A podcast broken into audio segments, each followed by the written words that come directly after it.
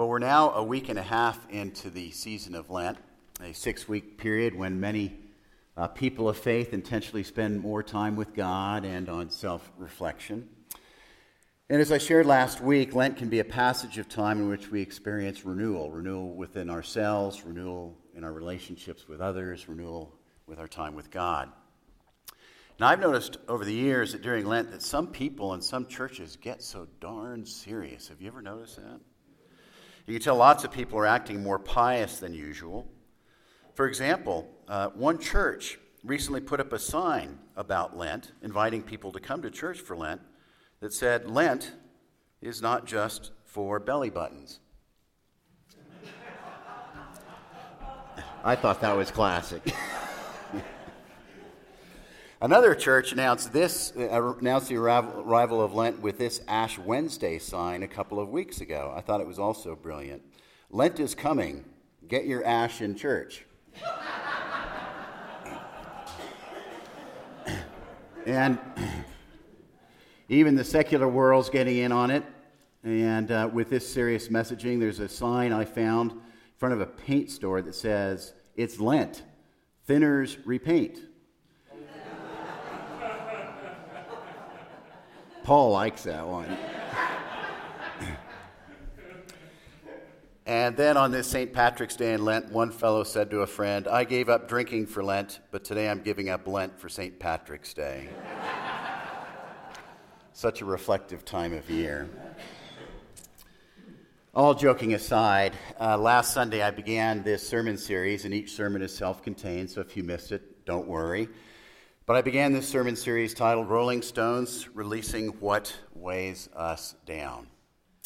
And just to get back into the mindset of where we were a week ago, you may recall that I asked each of us to picture in our minds being in a place where there are lots of rocks or stones. That I invited us each to imagine being in that place and actually bending down and picking up stone after stone after stone. And I shared that, that image of being in a place where we are in a place with rocks and stones and we bend over and pick up stones, that it reminds me that in life that many of us become stone collectors. Not the kinds of stones found in nature, but the kinds of stones that weigh us down and are very hard to release. That such stones have names like temptation, bitterness, anger, feelings of inadequacy, inadequacy struggling with forgiveness, hopelessness, just to name a few. We each of you hopefully received a rock upon entering the chapel this morning. If not, we'll make sure you have one. Hold on to that rock. We will do something with it shortly. Well, last week we got into the whole issue of temptations, where they come from, why they happen, and what happens when we give in to them. The temptations can become quite burdensome in life, and they can become quite heavy and wear us out, just like carrying around a bag full of rocks. Today, however, I'd like to get into something else that can weigh us down, deplete our energy, and can make us, in fact, quite sick. And what I'd like to get into today is the whole subject and topic of anger. Now, I need to be clear before beginning that anger, in and of itself, is not necessarily a bad thing at all. It is clearly a human feeling, and it is clearly a God given emotion. And if it's directed constructively, anger can actually be very useful. There are lots of things that can make us angry social justices, for example, as well as the needless suffering in this valley, in our country, and on this planet. And anger, if channeled properly, can lead to transformative change. You may remember Cesar Chavez, Martin Luther King, and Dorothy Dix, all who were angry but channeled their anger to address migrant farm worker conditions, segregation and discrimination, and the treatment of mental illness. And aside from that, throughout the Gospels, we hear story after story after story of Jesus being angry in response to people who had hard hearts, who put their opinions ahead of the person that was right in front of them. Now, as we've talked about in adult ed, there's one person that writes basically the problem is often with religious people that if I'm a religious person, that sometimes I put my view ahead of you instead of you ahead of my view. And Jesus certainly got angry whenever someone put a view ahead of the person standing right in front of them instead of the person ahead of the view that they held.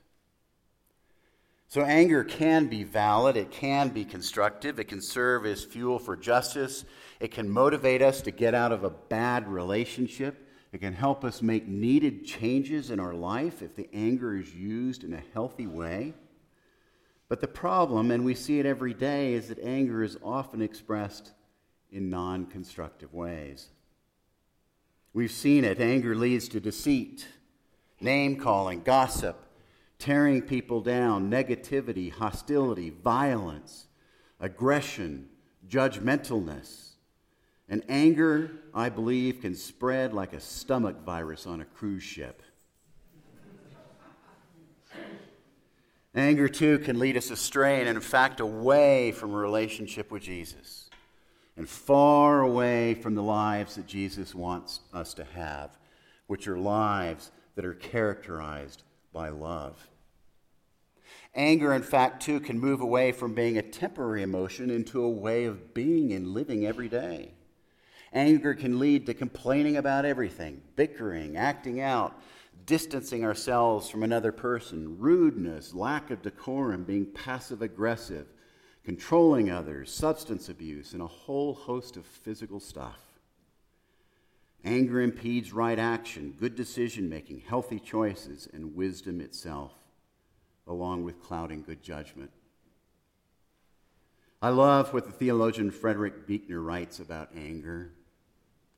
He writes Anger can be fun to lick your chops, to smack your lips over grievances long past, to roll over your tongue the prospect of bitter confrontations still to come, to savor the last toothsome morsel, both the pain you are given and the pain you are giving back. In many ways, it's a feast fit for a king. The chief drawback is that what you're wolfing down is yourself. The skeleton of the anger feast is you. And then there's Benjamin Franklin who wrote, Whatever began in anger ends in shame. And then finally, a fellow named Richard Girard writes Our world is filled with angry words between heads of state, between political leaders, between newscasters and commentators. Our electronic media does not help, it only amplifies anger. And if we are not careful, the world's angry spirit can creep into our marriages, our homes, and our churches.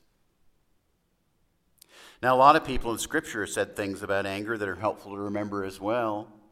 One person said, Let everyone be quick to hear, slow to speak, and slow to anger. Notice this person writing is not saying never get angry because that's what it means to be human. Instead, the person is simply saying, don't be reactive and too quick to get mad. Paul, one day in a letter, said, Be angry, yet do not sin, and do not let the sun go down on your anger.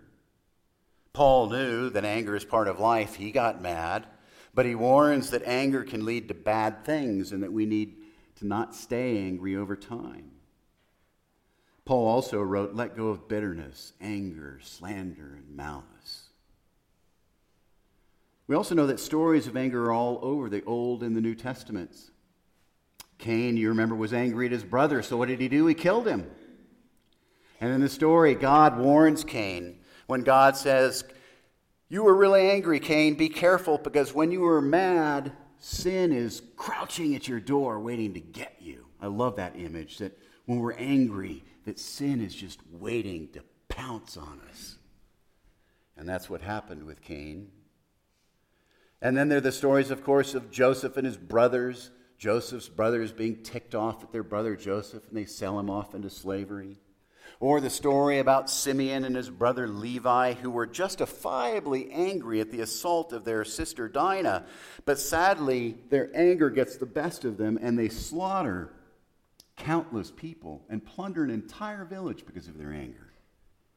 Or the people of Ephesus who rioted because they were so ticked off at Paul. And then there's the story of Naaman in our first reading today from the second book of Kings. Naaman, as we know, was the commander of the powerful Aramaean army, an enemy of Israel. Naaman was highly respected, highly esteemed, but he had a big problem. He had leprosy. And it just so happens that living within Naaman's household was a captive servant. We don't know what her name was, but it is this servant that goes to Naaman's wife and says that she knows of a person who can heal Naaman. And she tells Naaman's wife that she has heard of a prophet in the land of Israel. And if the Naaman will go to this prophet, that he will be healed.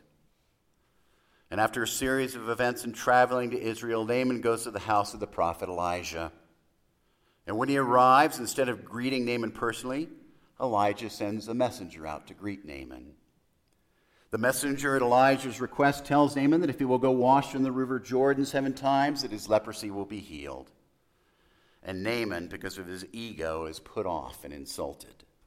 He would not believe the prophet wouldn't greet him personally. I thought that he would certainly come out for me. I'm so important. Pure ego talking. And Naaman is angry that the prophet will also not heal him through some spectacular supernatural means. And after storming off in a tizzy, Naaman's companions finally convince him to follow Elijah's instructions, and he is finally healed. Then there's a story we heard from Luke's gospel. Jesus had been doing a lot of teaching, and during this time, some Pharisees come on the scene and tell Jesus that Herod is after him and wants to kill him. Herod's a bad dude. He's the guy that cut off John the Baptist's head. Now, why the Pharisees are warning Jesus in this story, we don't know, but for sure they're not concerned about Jesus' safety. We know, too, that Herod was a judgmental, angry fellow who's likely felt threatened by Jesus, so it's no surprise that he intends to get Jesus. But instead of acting on this new information, Jesus says, Tell that conniving fox I don't have time for him right now. It's not proper for a prophet to die outside of Jerusalem. Jerusalem, Jerusalem, the city that kills the prophets. We know that Jerusalem was ground zero for spiteful, controlling, and angry religious types who killed and sometimes stoned to death those with whom they disagreed. The religious leaders, often in Jerusalem, were so narrow and so filled with venom and so hateful and angry they could not understand or accept what God was trying to do through Jesus. Now, these two stories, while on the surface very different, actually are two examples, two great examples that give us a glimpse of where anger can come from. And we learn from these stories, and we learn from ones like them, and we learn from mental health people that anger, anger, comes from fear feeling threatened, being jealous, self righteousness, too much certainty, low self esteem. Conversely, anger comes from a massive ego, thinking too highly of oneself, a sense of entitlement, lack of humility. And anger, of course, can come from loss and grief and emotional pain. And it's also important to point out that anger frequently is a secondary emotion, meaning that in general, when we are angry, more often than not, there's a whole host of stuff going on way, way down beneath the surface. So, what can we do with anger? Well, the short answer is a lot. A number of months ago, a small yellow light came on in my truck said, check engine. And before too much time passed, I took my truck in to be looked at, and while it was no big deal, I know that a check engine light's a good thing not to ignore. If we don't pay attention to that little light, big, expensive damage can happen. Anger is precisely like that. Anger is a check engine light in our lives. You see, when we're angry, it is essential that we stop, that we open up the hood of our minds and spirit, and explore honestly what is happening beneath the surface, underneath the hood. And just like I need a mechanic to check my truck out, I believe we often need other people we trust to help us take a look at the anger that we experience. We ignore anger. And when we ignore continuing anger, we do it at our own peril. I also have learned and believe in my journey of, with anger myself that anger is a choice we make. We really can choose to be angry or not, to act on anger or not. We can choose what to do with our anger and how to channel it. We can choose not to take revenge. We can choose to take time out for ourselves when we're angry, to pray, to exercise, to vent in a healthy way. We can choose to be humble and get help with anger. And as Jesus said, we can choose to deal with the log in our own eye day in and day out rather than with the speck in the eyes of others. We can choose, if it's our struggle, to let go of a sense of, of entitlement. We can choose let go of our egos and thinking so highly of ourselves and admitting that we, like all other people, are fallible and make mistakes. We can choose to remember something psychologists call the actor observer bias. That is where we tend to attribute our own actions to the situation we're in. But when we see somebody else acting, it's because of who they are as a person down deep. When social justice issues arrive, we can choose to use our anger to constructively get involved in making changes.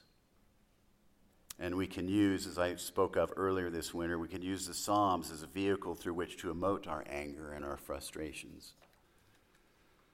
Yes, there's a lot we can do with anger, but when it's all said and done, I believe every one of us here experiences anger and sometimes justifiably.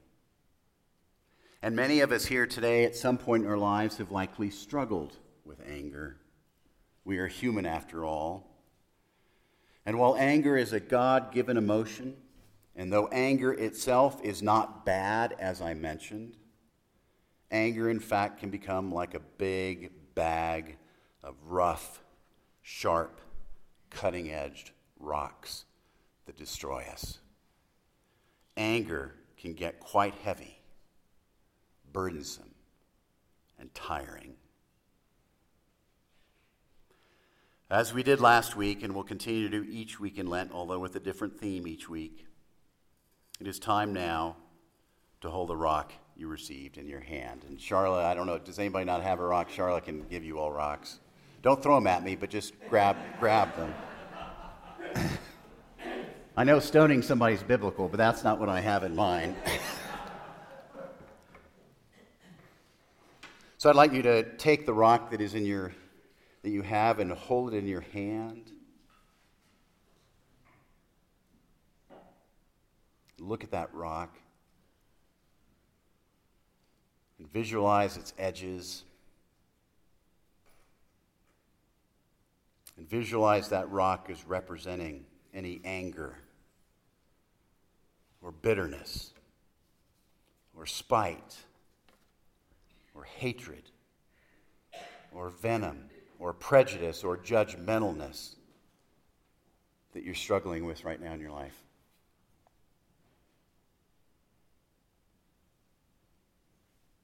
That rock represents all of that stuff.